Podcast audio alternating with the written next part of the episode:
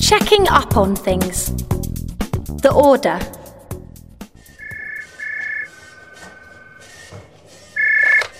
John Biggins, how can I help you? Megan Spears from the Home Hub calling. Oh, hi, Megan. How's it going? Fine.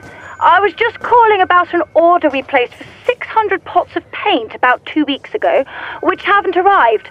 We were told that they'd be in our warehouse by the end of last week. Can I get a revised delivery date? Um, let me just check. Uh, can you remember when you placed the order?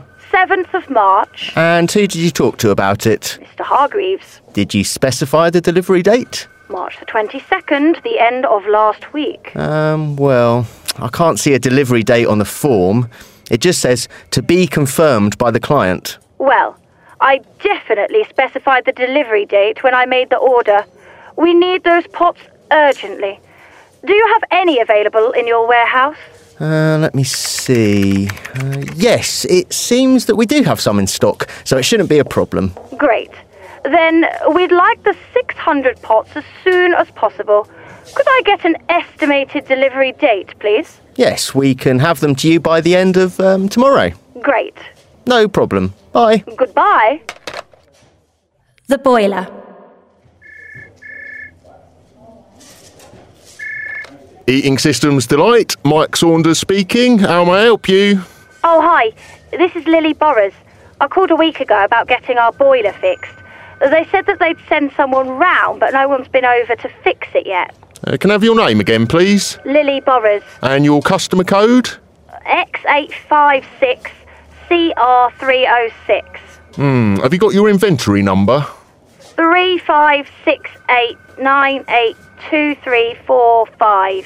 And your service guarantee code number? It's on the back of the guarantee certificate. PTY4698. And the name of the person you spoke to? I can't remember. Okay.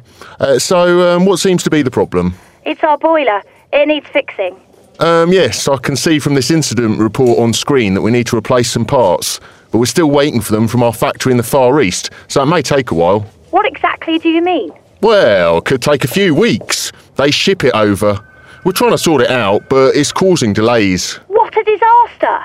Look, we can offer you a replacement boiler, but you'll have to pay for the installation and leave a £300 deposit. You're joking.